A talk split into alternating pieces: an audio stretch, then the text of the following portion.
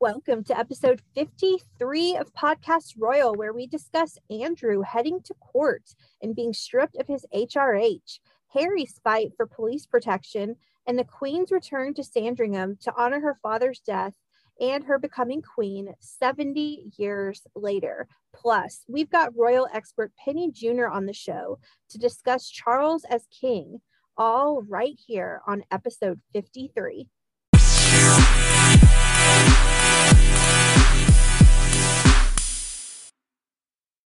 Welcome back to episode 53 of Podcast Royal.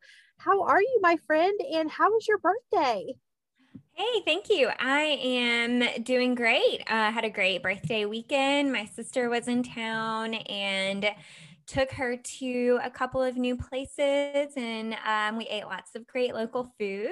So um, it was really, really fun. Good. Well, Jessica had a birthday this past weekend, and I get to see you tomorrow to celebrate it. So I'm very excited about that. Me too. I am really looking forward to it. And um, our listeners know we like to get together regularly. So it's such um, a blessing. Love it really it. is. What are you into this week other than being a beautiful new age? you know, I am I'm having a hard time trying to decide what I'm into this week. I feel like I say that a lot, but um, I'm into so much. Um, one thing I'm into, so I broke down and got an Apple Watch recently. Good. Um, and it's been really fun. So I'm sure listeners probably, I feel like so many people have these, and I really didn't know that I wanted one, honestly. Um, but it's super cool. I've been able to kind of keep up with activity levels every day. So um, it's got these cool little things where you can go in and set your workout and it'll track, you know, calories burned. It's also got a little reminder during the day. You know, when we work, we tend to get so focused in the work and it'll buzz and say, it's time for you to stand up and move around. Um, and so I'm loving the little reminders. I know they've got other versions out there. If you're not an Apple person, they've got, you know, the Fitbits. I think Amazon has a version too. Um, so there are lots of different options out there, but it's been really, really fun to kind of keep up with, um, with my workouts and remind myself when I need to get up and walk around during the day. I need that because I'll catch myself like it'll be hours and I'll just be sitting at my desk. Mm-hmm. And I, you know, now that I um, work in an office, I just I don't move as much as I did. Like I don't get to go to my backyard like I did when I was working from home. And so I need I need some kind of reminder like that to get up and like take a walk because obviously I've got a lot of places I could walk to. We've got a huge building. I'm on the 12th floor for crying out loud, but I just mm-hmm. I'll get in in the zone and then I'll like come back to reality and it's been 3 or 4 hours and that's just you know that's too much time to be sedentary yeah definitely and and that's what i like about it is you know your your phone also there's an app where it'll track steps but you have to be carrying your phone so um, I like the watch because it's on you all day and you can check in and see how many steps you've gotten so you can know, you know, if you need to get up and move around. So really kind of a fun little feature for anyone who um, who's into tech gadgets. So what are you into? Well, I am into this if only I lived in Chicago or Los Angeles. So I would be the first in line if I lived in either of those places for photographer Anwar Hussein's exhibit Princess Diana Accredited Access, which takes 140 of Hussein's images of the late Princess of Wales from 1980 to her death in 1997 and displays them in a walkthrough documentary. Seriously, if you live in Chicago, and LA, please go to this, someone, listeners, and let us know how it is. So it's in Chicago and LA right now. New York City is up next, and tickets are available at princessdianaexhibit.com.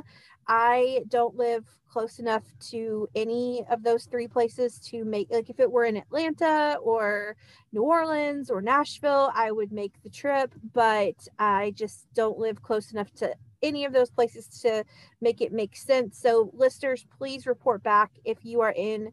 Um, it's currently in Chicago and LA, soon to be New York City. Uh, again, princessdianaexhibit.com. So, Anwar is the father of Samir Hussein, who is also a royal photographer that I adore. So I would like to put it out in the universe to make this exhibit's way down south. I will, like I said, I will drive to Atlanta. I will drive to New Orleans, Nashville, anywhere I need to go to see this in person because from what I've seen, it looks incredible. Wow, that sounds really cool. I know it's just not close. I would drive to Charlotte, North. I would drive. I would drive to Florida. There's many places I would drive. So just putting that out there in the universe. And also, I am raising a glass to Princess Charlene of Monaco. Today is her 44th birthday. So happy birthday and all of our well wishes, Your Royal Highness. 44. Yes, birthday. Awesome. Yes. And today is Tuesday, January 25th. So happy I, birthday. I just have to say, January is quite the royal birthday month, isn't it? I know. Royal I'm, Highness of the podcast. I'm glad to be included in there with all the princesses. well, I get to share a birthday month with Harry, so there's that for what. Okay, you got that. Yeah, pretty cool. okay, so we're gonna merge into uh, the royal rundown, and we've got two weeks worth of news to catch up on, and big royal news tends to drop on Wednesdays.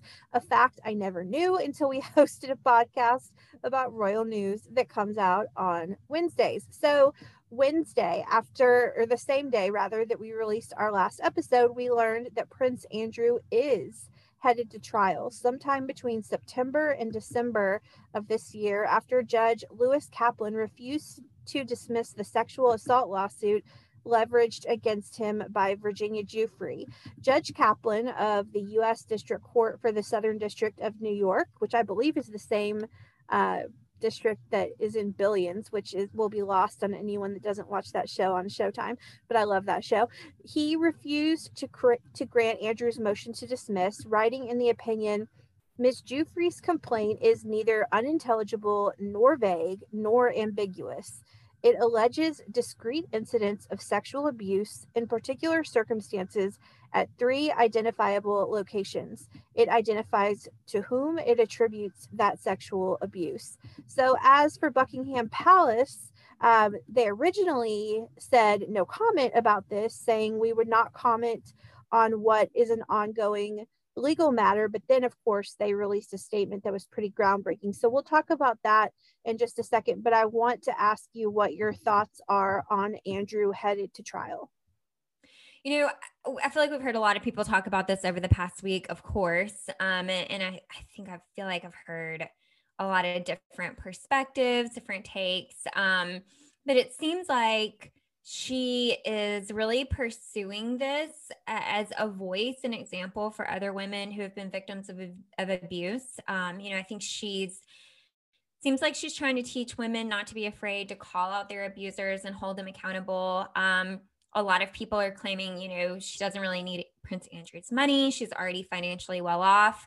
I mean, you know, I don't know who wouldn't turn down a few extra million if they had the opportunity to win a lawsuit. Um, but it seems like she's going to stick to her guns and follow through on this. And I think it'll be really interesting to see how it plays out. Um, what are your thoughts?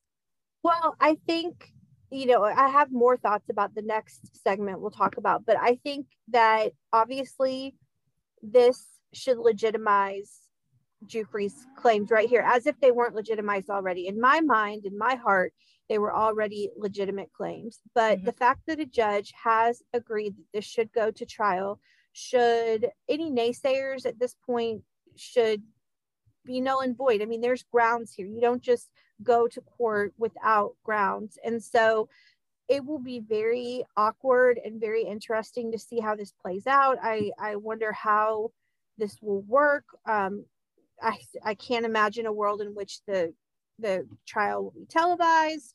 Um, but will we get daily snippets? How's will press be allowed? How's this going to work?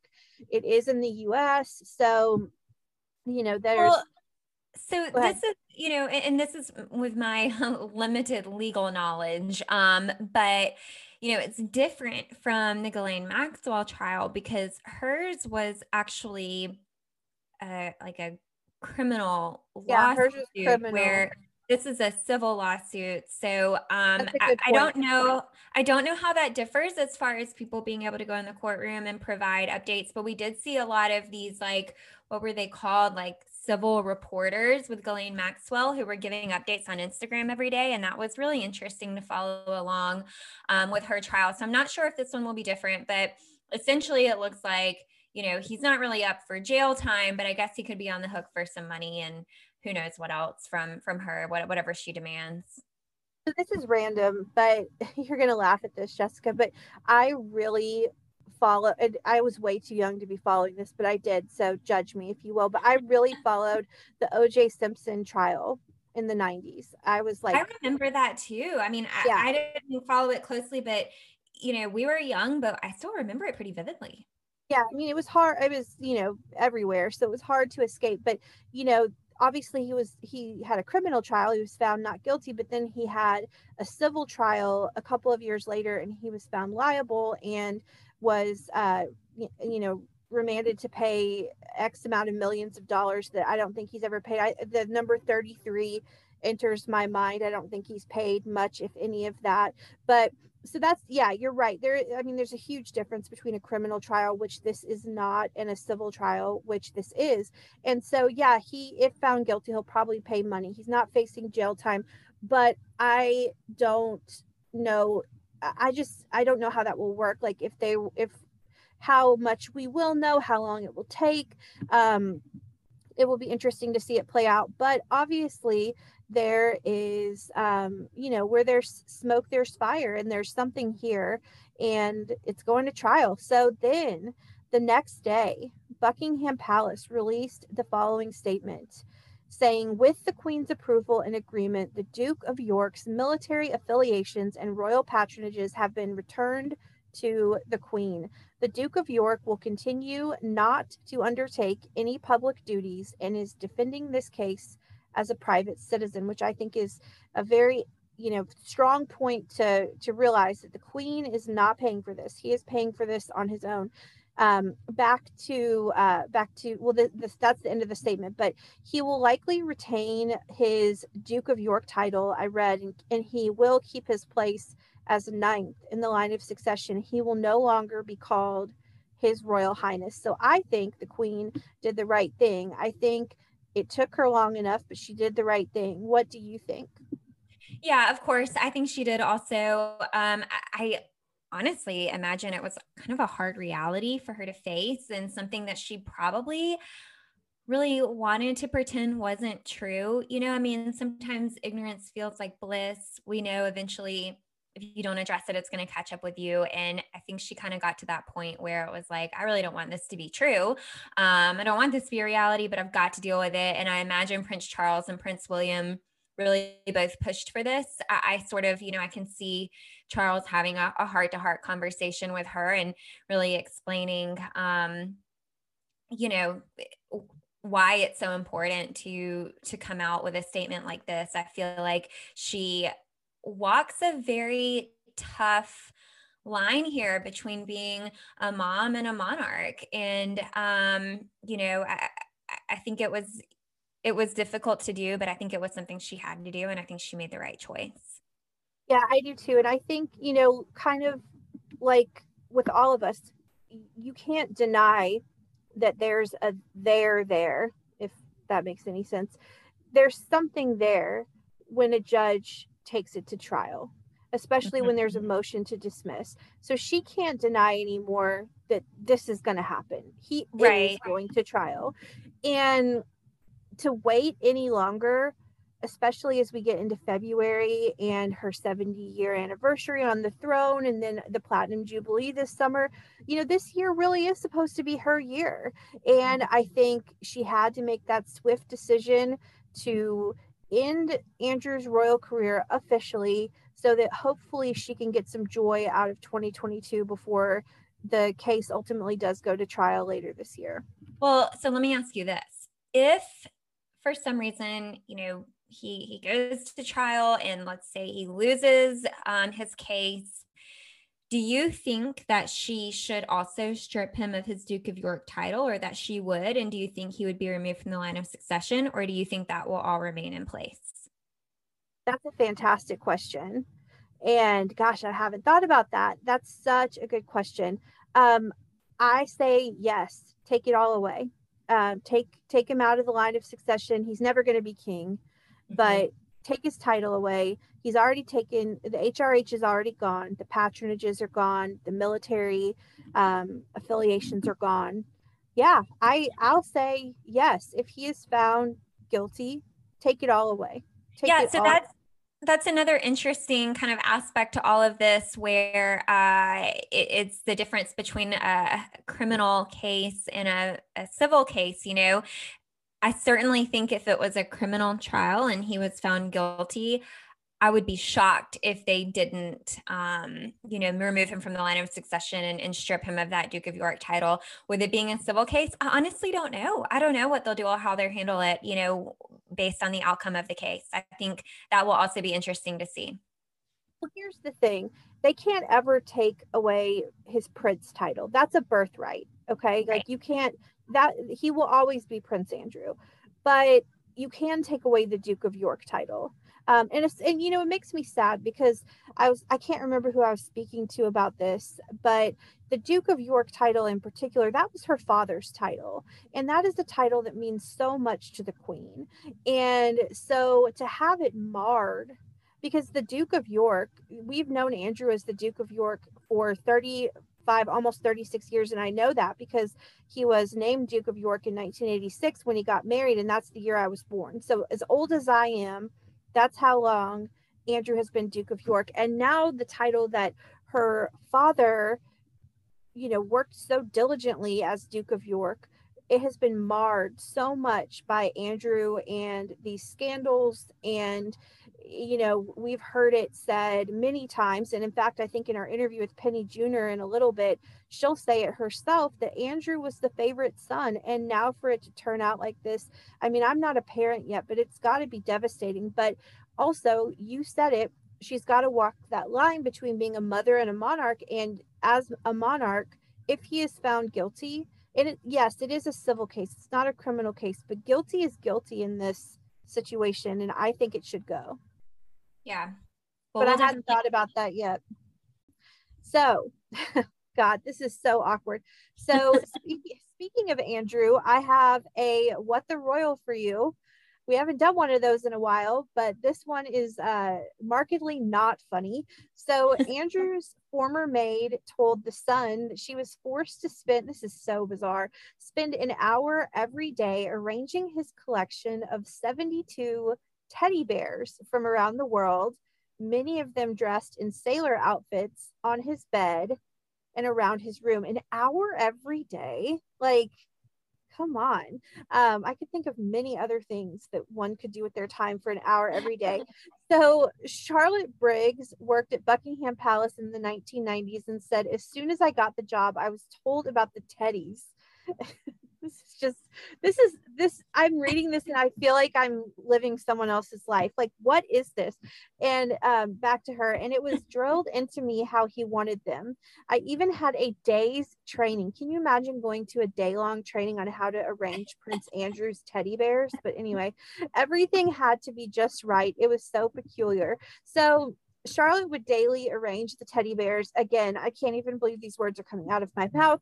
So that the biggest teddy bears were in the back, then placed in order of size with the smallest at the front. And at night, she and another maid would would use a diagram, a literal diagram, to place the teddy bears around the room properly. So yeah, like I've never said it before, what the freaking royal like I would love to know your thoughts on this. That's a whole other level of creepy. Well, I do think it's a little funny and obviously a little odd. I mean, it, it's okay. So here's my question. This was when he was married, right? The 90s he got well they were separated in 92 and divorced in 96 but yeah i mean but, but I mean I, he was an adult like oh yeah was a grown man so I just I I that's I don't know what to say about that. That's interesting. Yeah. um yeah and you know i don't i heard another story that i'm not going to say on the show today that's much more explicit and much more graphic and sexual than that and like this just keeps getting it keeps devolving into something weirder and weirder and weirder and the wheels just keep falling off the station wagon i'm telling you. And so i just god what a, what a week with andrew. it makes you think you know i guess there are like nothing's off limits when it comes to what the royals can ask their maids to do right? Can you imagine your life as you look at you know, you're in Buckingham Palace, it's so fancy, and you're looking at a diagram of teddy bears dressed as sailors from around the world. And you're going, what is my life? Like, what is, and I mean, talk about Andrew having obviously too much time on his hands to care about the, uh, just, okay. God bless it. So, anyway, move, can we move on from Andrew now? Let's move on. Moving on. So, okay, Prince Harry is seeking judicial review against a decision preventing him from personally funding police protection for himself and his family while at home in the UK. So, this comes after Harry's security was compromised during his return to the UK in July for the Diana statue unveiling, where after leaving a charity event, his car was chased by paparazzi because of a lack of police protection. In a statement from a legal spokesperson, excuse me, for Harry, it was explained that the Duke and Duchess of Sussex personally fund a private security team for their family, yet that security cannot replicate the necessary police protection needed while in the UK. In the absence of such protection, Prince Harry and his family are unable to return to his home. The goal for Prince Harry has been simple to ensure the safety of himself and his family while in the UK so his children can know his home country. The statement continued with the lack of police protection comes too great a personal risk. Prince Harry hopes that his petition, after close to two years of pleas for security in the UK, will resolve this situation. So, okay, I have questions. So, I don't understand why Harry can't pay for his own police protection. I'd love to know your thoughts on this. So, this doesn't make yeah. a whole lot of sense to me. So I'm trying to make sure I understand this. I saw these headlines come out last week and uh, heard a little bit about it, but I don't know that I have full clarity around the situation. So, um, is he not able to have his own security from the U.S. travel with him to the UK? That okay that is what i don't understand because i'm rereading this line from the legal state from the legal spokesperson and it says the duke and duchess of sussex personally fund a private security team for their family yet that security cannot replicate the necessary police protection needed so, while in the uk it sounds like what they're saying is they don't feel like their private security team um, is as equipped as what uk security could offer them basically, right? Like like the security yeah. the royal family would use.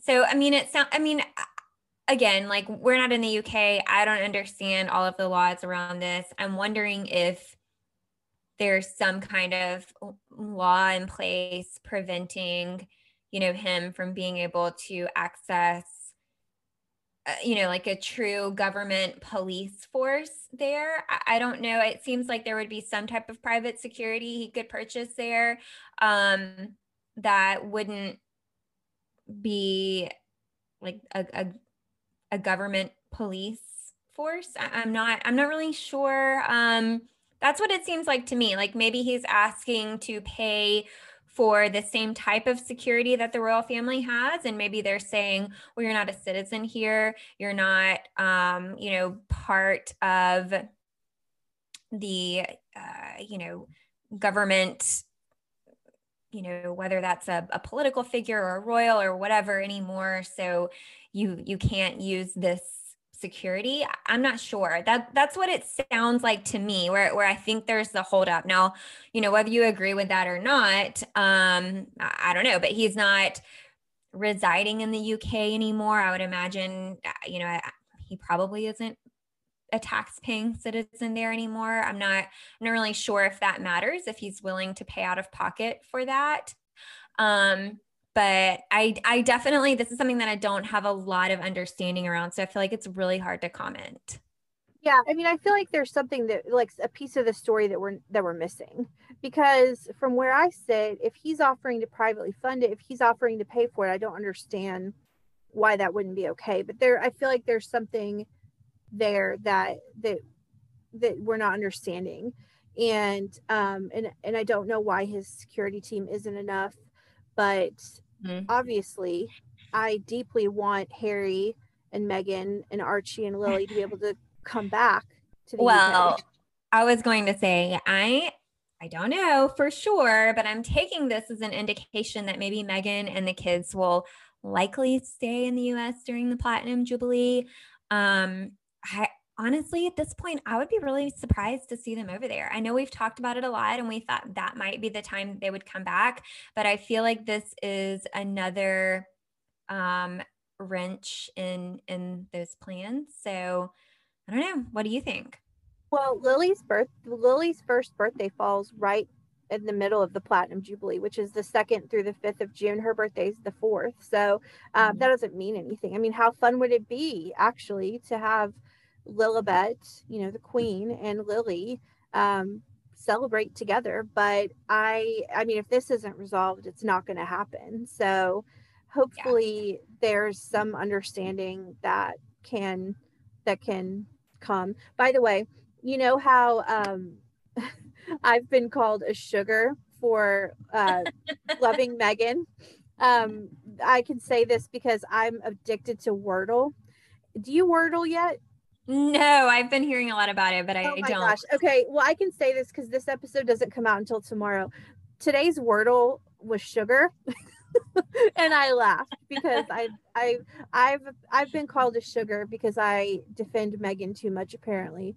Whatever. I also I just say how I feel. So if that's being a sugar then you know what it call me call me a sugar all you want but um i just i laughed today because and and listeners who wordle will appreciate that because today is Tuesday and the word was sugar and I got it in I think five or six. I can't remember, but you should start wordling by the way. You'll get addicted to it. So yeah, I'll have to I, have been hearing so much about it. I'll have to check it out. Anyway, okay. So um here's some here's an instance where I'm not a sugar. I think it's ridiculous that we don't have any more Archewell audio content. Apparently so Spotify, is what I'm hearing. But speaking of royal podcasting, maybe this podcast will take off at a faster clip. Eugenie is launching a podcast with her friend Julia de Boinville. I probably butchered that for her anti slavery charity, the Anti Slavery Collective, which she launched in 2017 to combat modern slavery and trafficking. In a monthly newsletter, the two were pictured recording on a white couch with the message We were so excited to begin recording our long awaited podcast this year, due to be released in 2022. So stay tuned. By the way, it looks like they are at Frogmore, um, at Eugenie's house, which is Frogmore. So, big question: Do you think this podcast will drop more episodes than Archewell Audio? So, what I'm saying is, do you think this podcast will have two episodes? well, you know that won't be difficult to do, and I do think if if this was um, an opportunity for us to place a bet and win some money, I think I know which way I would go. Um, but you know what I do think is really interesting? Um, I think it's interesting that Princess Eugenie is hosting a podcast on trafficking given her father's current situation. Uh, um, yeah, understatement wonder, of the year. Do you think that's strategic at all? It's either strategic or it's really stupid. like it's like either it's it's strategic or really not well thought out.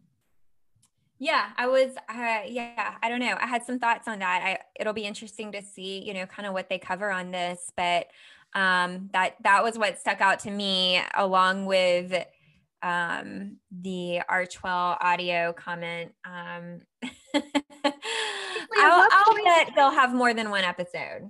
At what point, if you're Spotify, are you like, hey, pay us back? Or I don't know if they've been paid. Right. Like I don't I don't know the inner workings of the Sussex's bank account, but like at what point if you're Spotify are you like, okay, we've given you a year plus now.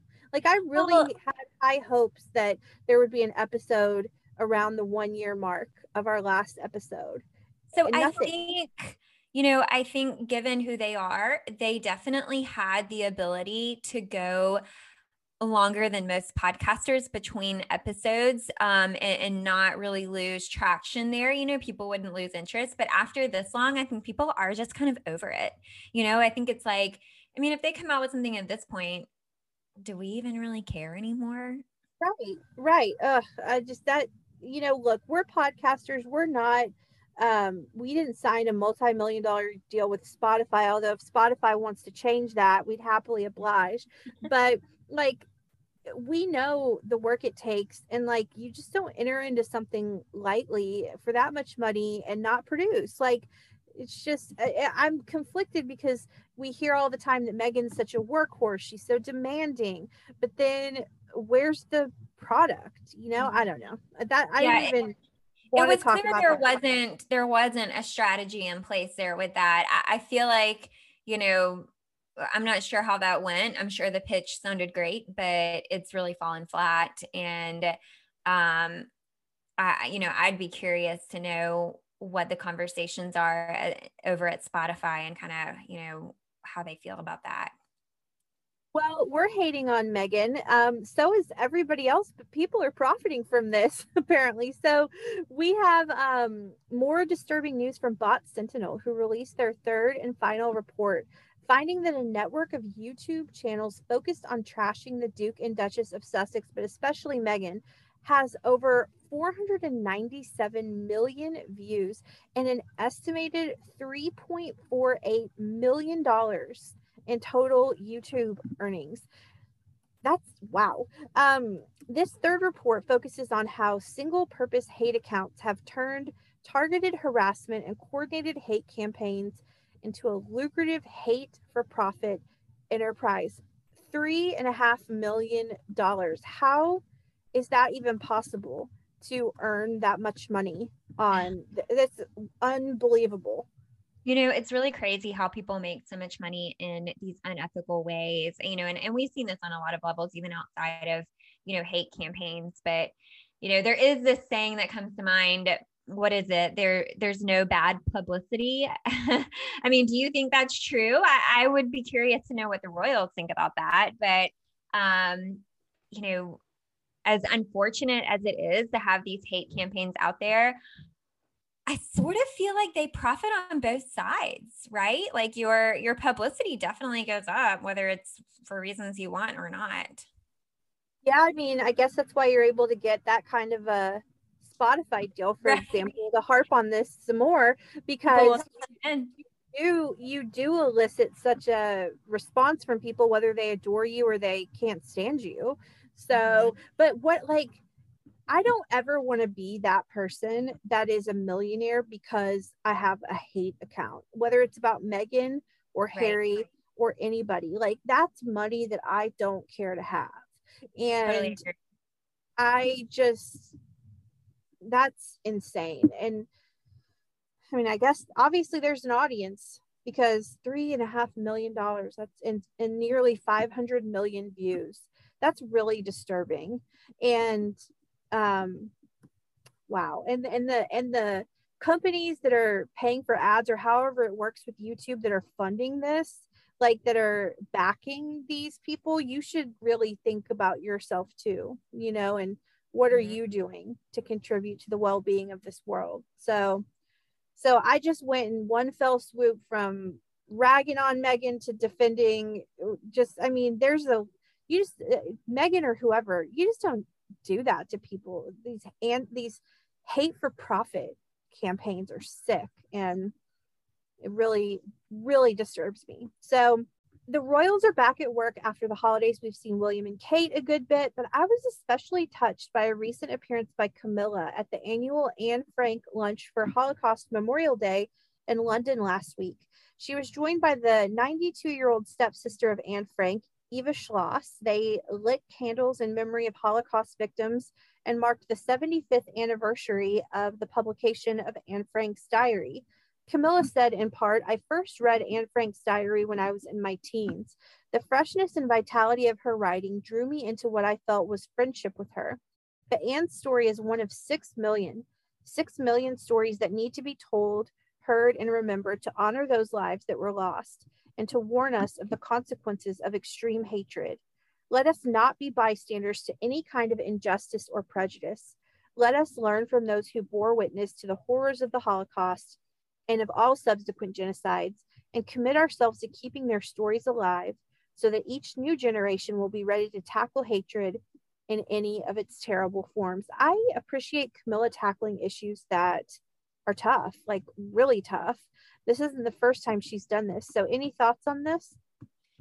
Yeah, I mean, I totally agree. I think it's really important not to erase history, eh, you know, and keep those stories alive so we can bring awareness to, you know, persecution Jews faced during the Holocaust, as well as other groups throughout history. Um, I think maintaining that awareness is super important. And uh, what, what is that other saying? If you um, forget history, you're bound to repeat it. Um, I, I think that was really great of Camilla to, um, you know, to do that work and bring awareness to that event. So good job.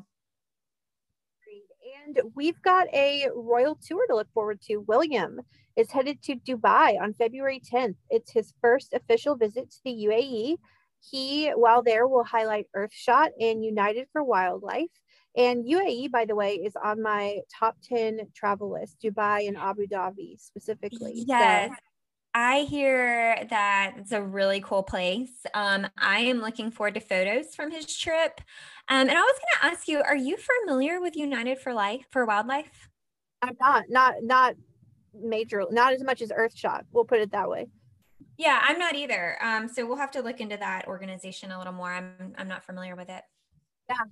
Uh, by the way, quick aside, we learned this week via pronoun exchange by Kate that their new dog is a girl. So there's that information for those that may have been wondering. Still no name though. And of course, Lupo was a boy. So it's a new new dog and a little girl. And I thought that was cute. So under normal circumstances, the queen would be at Sandringham right now already, having spent the Christmas season there. She typically stays until February 6th to honor her father's death at Sandringham and her becoming queen.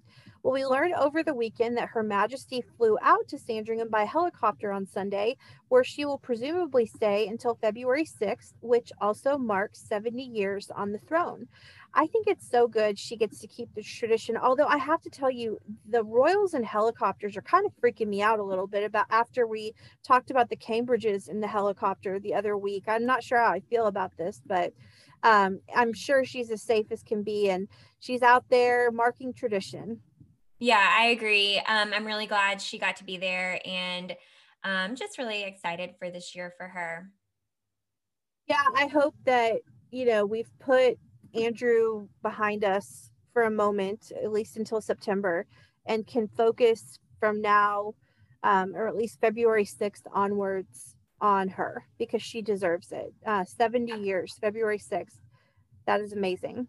So, Let's move quickly into segment two, royals around the world. We have a couple of items from around the world. So, excuse me, Norway's Princess Martha Louise opened up alongside former Princess of Luxembourg, Tessy, Tessy Antony de Nassau, on the Zoom O'Clock podcast recently, talking about the death of her ex husband and father of her three children, Ari Behn, by suicide on Christmas Day 2019.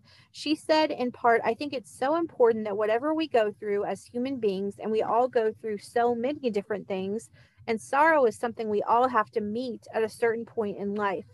Unfortunately, my kids met it at a very young age, but we all go through it at some point, and I think it's really important the lessons we all learn from that. That you can't go around it, you have to go through it.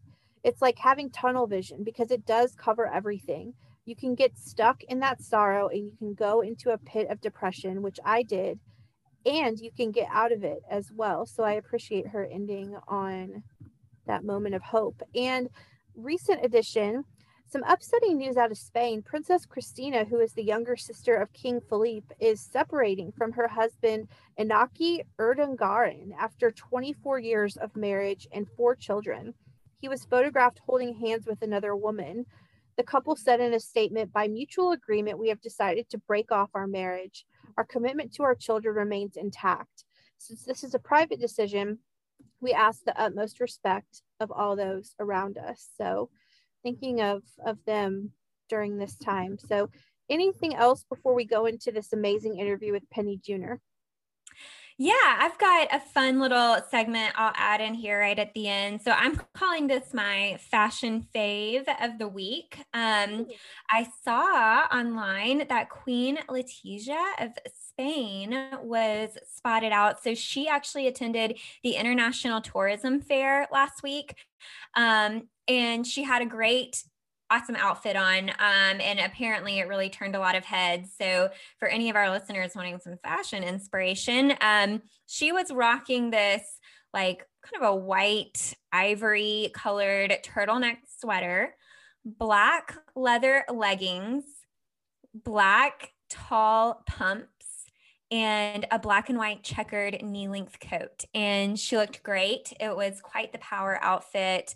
Um, really, really fun. So I encourage listeners to go look up Queen Letizia's recent outfit. Um, I know we've talked a lot about skinny jeans not being in style anymore, but apparently leather leggings are still in style. So um, let's keep rocking those, I guess.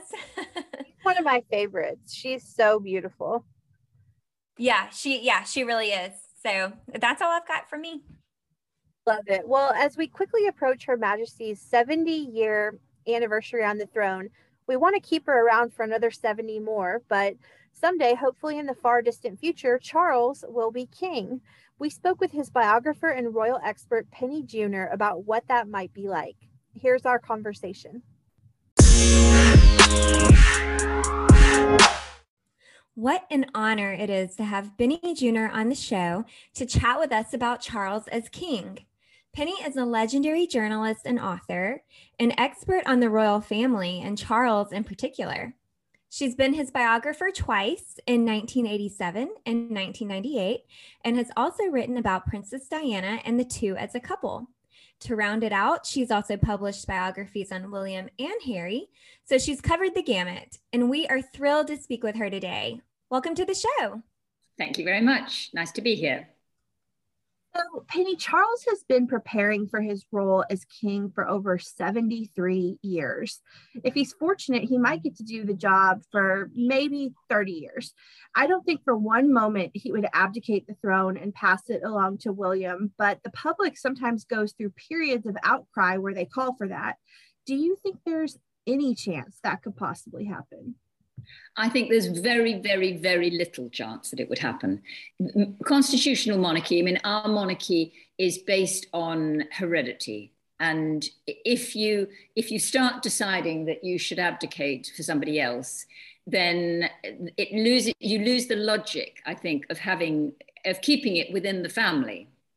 You know, I think that it is um, it's inconceivable really that he would would pass it along.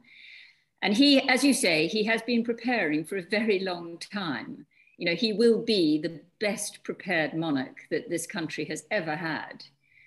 The only, only way, um, the, the only circumstance in which I could see um, a, a change to that is if at the time of the Queen's death, he was, for whatever reason, so unpopular that the public really didn't want him. But I think that is very, very, very unlikely. I always find it so difficult that a monarch's life calling begins at the moment a parent's life ends. You know, Charles was understandably emotional losing his father this past year. And I just wonder, you know, how will he handle the emotions that will inevitably come when he's thrust into this top job? Well, you know, I think I mean this is this is a, a moment that he's been dreading all his life, really. Um, you know, because his achieving the top job, the job that he's been training for and preparing for all these years, does inevitably mean the death of his mother. And he loves his mother very dearly. So it's going to be a very bittersweet moment. And I think that, I mean, you know, I'm, I'm sure that he is pretty terrified about the whole the whole prospect. You know, he's a very emotional man, a very sensitive man. He did take the death of his father very very badly. Well, I mean, he takes he takes any the death of any loved one um, to heart, and and I think it will be you know as devastating for him as it is for for anyone who loses a, a much loved mother. I have wondered this, Penny. Do you believe his regnal name will be Charles III, or will he, like his grandfather before him, go a different route and choose a different name? Do you know, I think he will stick with Charles. I could be wrong, but I think that he is so well known. You know, he has been around for 73 years. Um, he has been Prince of Wales for, for much of that time. He's known around the world as Charles. And I think it would be very odd if at the age of 73 or four or five or whenever the Queen dies, um, that, that he should change that name. Charles has been saying for a long time that he plans to slim down the monarchy. And on this show, we've talked many times about, you know, our belief that a lot could change when he's on the throne. So, from your research, how do you expect a monarchy under Charles' reign will look? Um, I think it will be a slimmed down version of the monarchy. I mean, I think we, we saw the way it was headed at the Queen's Diamond Jubilee when uh, uh, Prince, the, the Duke of Edinburgh, Prince Philip, was in hospital, so he wasn't on the balcony. But on the balcony, in the final sort of closing ceremony, there was um, the Queen, Charles, Camilla, William, Kate, and Harry. Meghan was not yet in the picture. But I think, you know, that, that was the first time really that we had seen the balcony at Buckingham Palace without the hordes of um, of, of relatives that are usually there. You know, for all the other occasions, for weddings, for Trooping the Colour, that balcony is, is pretty full with people of all ages. There on that day, there would, as I say, just this, this core central few people. And those are the few people that I think the the, definitely the Prince of Wales, but I think the Queen was absolutely agreeing with him, would be the future. So all the peripheral members would would um, go, you know, go about their normal lives, maybe do some charitable work. But you know, the, the real problem is that the monarchy is, is fundamentally very popular in Britain. But there are rumblings just about every year, the media goes on about how much the monarchy costs us. And in real terms, it costs us very little per person per year. But the, but the, the sum looked at, you know, overall is, is a huge amount of money. And uh, they, the, the media will then be sort of it, it, arouses people's feelings and sentiments against the monarchy. It makes people think, why are these people paid so much? What are they doing for their money?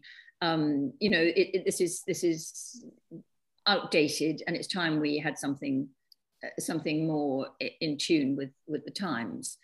Um, so I think that it's perception as much as anything else. I mean, the fact of the matter is that most of those members of the family do do very good work with um, in in charitable areas, and with a slim down monarchy, it means that there will be fewer people to spread around the thousands of charities that rely upon the royal family for, um, for, for, income and for, uh, for profile. One person we know will be there will be Camilla. How will she fit into the picture? Do you think she'll be a full queen consort despite her unpopularity in some circles, even to the present day? I think that Camilla will definitely be in the picture. I mean, she'll be very, loom very large in the picture. I think she is crucial to uh, the Prince of Wales's happiness and, and his confidence. Um, he grew up a very unconfident man. He married a wife who didn't boost his confidence for all sorts of reasons, too numerous to go into here. Um, but you know, we all know the marriage was not a success. Um, and it was only when Camilla came into his life again after his marriage had broken down, that he began to get some sort of sense, of feeling of confidence, personal confidence. And that was inspired by Camilla because she supports him in a way that nobody else ever has done, um, with the possible exception of his grandmother. So um, Camilla is hugely important to Charles and to the success of Charles, um, both as a Prince of Wales and I'm sure as King. Um, I have a suspicion that she will be called Queen um, because, I mean, I, I think Charles would find it very humiliating for her to call her anything else. He is hugely proud of her, hugely grateful to her for all that she sacrificed to be with him. And so I think that although Clarence House has always protested and said that no, no, she will be princess consort, I think actually come the day she will be queen. And I think that we saw the queen herself condoning that in, a, in an unspoken way uh, just a couple of weeks ago when she made her a member of the, of the Garter.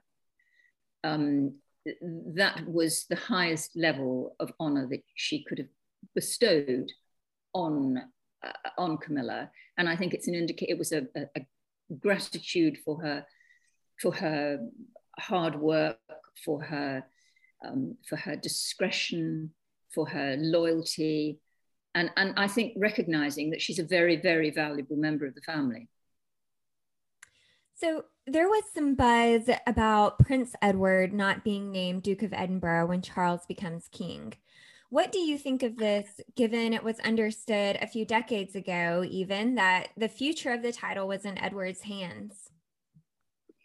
I, frankly, am at a loss to understand why why um, Charles didn't let uh, Edward become Duke of Edinburgh. Um, it, it, was something that Edward was expecting, and as you quite rightly say, you know, I believe that the Duke of Edinburgh told him the title would be his long, long ago. Um, I, I don't know the answer. I, it may be that, that because the Duke, you know, very often these titles are, I mean, like the Duke of Sussex um, and the Duke of Cambridge, um, they are old titles that, that nobody has, nobody associates with an individual anymore because the titles have been in abeyance for a while. The Duke of Edinburgh, everybody knew him. He was around for a very, very long time. And maybe Charles just felt that it was too soon to pass that name on to somebody else. Uh, but I, I'm afraid I don't have the answer about Charles as a leader for a moment. So he has recently had a snafu with the Prince's Foundation and Michael Fawcett. Leaders aren't perfect. We know this, but how will Charles be as a leader? We know he is a workhorse, according to Camilla. He certainly is a workhorse. He he works phenomenally hard. I mean, I've I've followed him over many years, and I've witnessed that myself. You know, he he goes if he goes on a foreign tour, he won't stop for a cup of coffee. He won't stop for lunch. He will work from the early morning till late in the evening. Um, and he will fit in as many um, meetings and events and you know as he possibly can and he does that on a daily basis um, he even writes you know as we know he writes memos on christmas eve i mean on christmas day you know he's he's never stops he's constantly phoning people and and um, with with new ideas and um, instructions and you know he and, and, trying to bring people together. He's he's so he never stops. Um, I think he because he never stops. He doesn't necessarily look at the fine detail, and what he what infuriates him are um, people who say, "Oh no, don't think we can do that, sir." You know, "Oh, that, that's a bit a bit tricky." what he likes are people who say, Yes, sir, of course, I will see to it. And then he relies upon those people to see to, to it. So I, um, and, and that I think is exactly what happened with Michael Fawcett. Michael has been with the prince for decades and they know one another very well and Michael knows exactly what the prince likes. He knows what he wants and he can interpret everything the prince asks of him.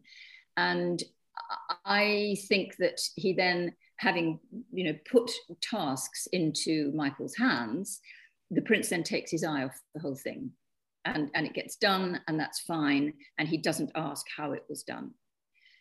So in terms of leadership, um, I mean, he's a he's a sort of man to inspire huge loyalty, I would say. Um, so I would say that he is a leader.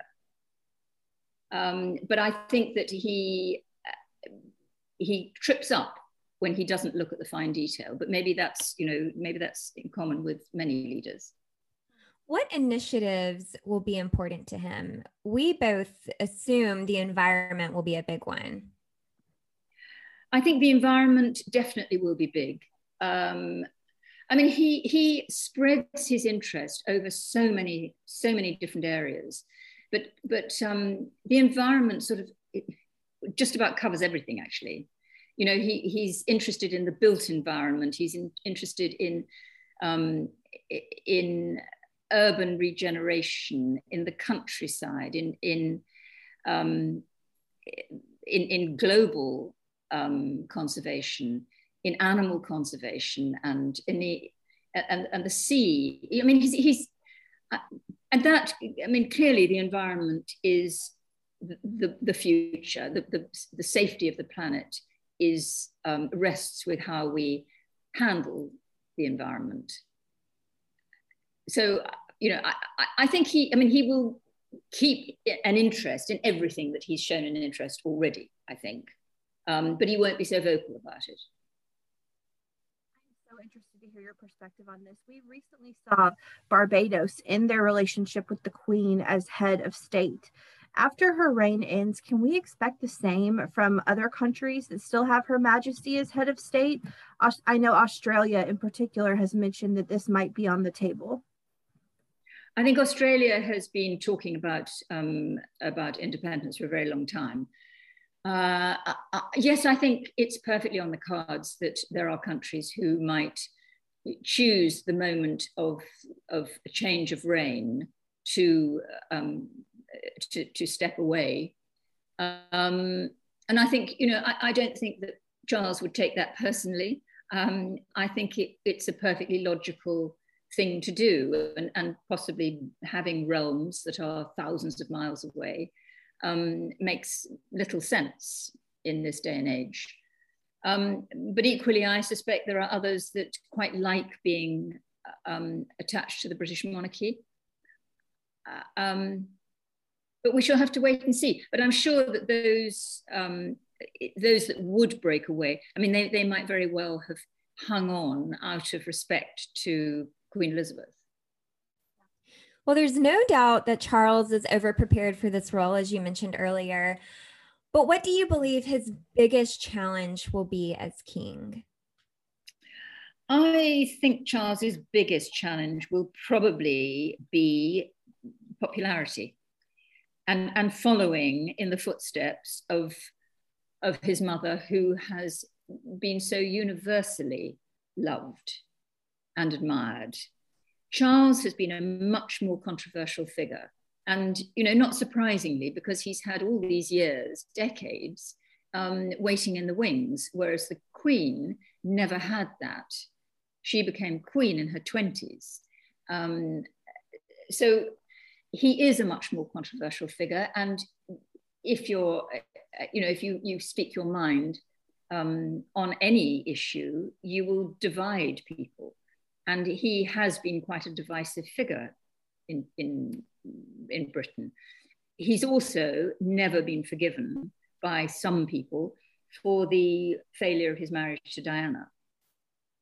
So I, and then of course we have, you know, the Netflix series, The Crown, telling his story in a way that I would say is completely dishonest and wrong.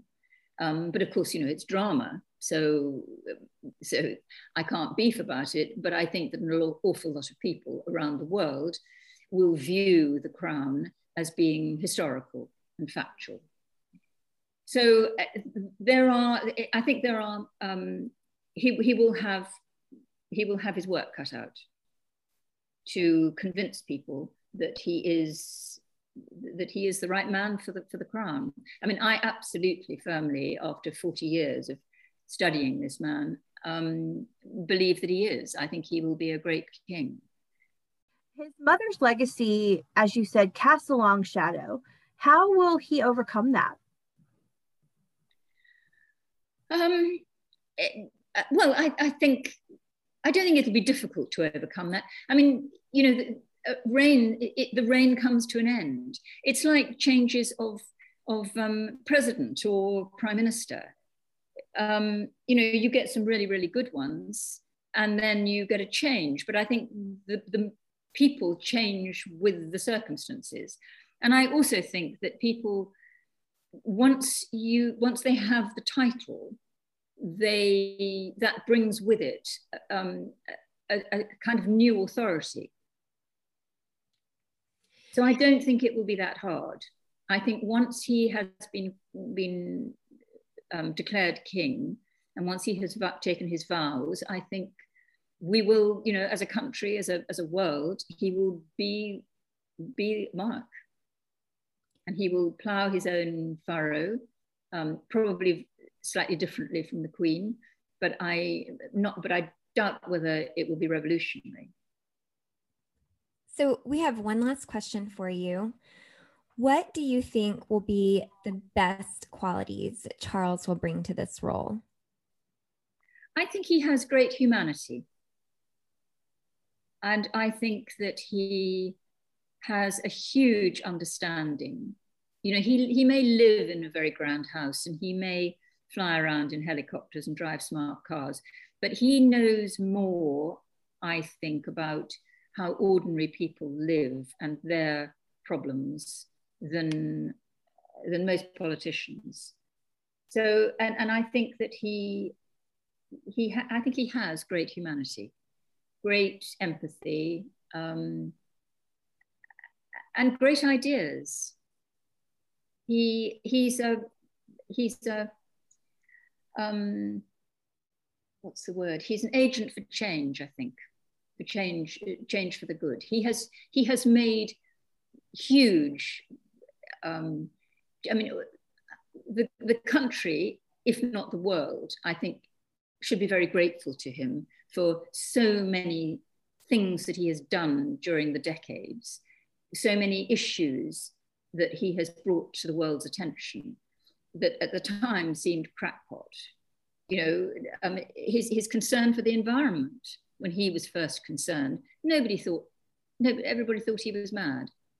They wrote him off as an eccentric. All the things that he first started banging on about decades and decades ago are now absolutely mainstream and, and without Charles, I don't know whether we would be taking it all quite as seriously as we are.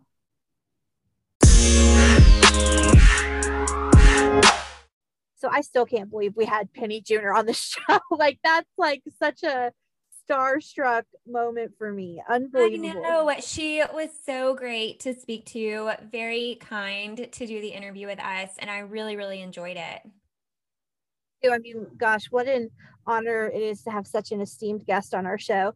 Um, thank you for coming on and for sharing your insight, Penny. And now for the rest of the year, we'll celebrate the Queen's big milestone. It's Platinum Jubilee time. By the time we have our next episode, it will be 70 years official. So, anything else before we wrap up? What a good episode. That's what happens again when we take two weeks off.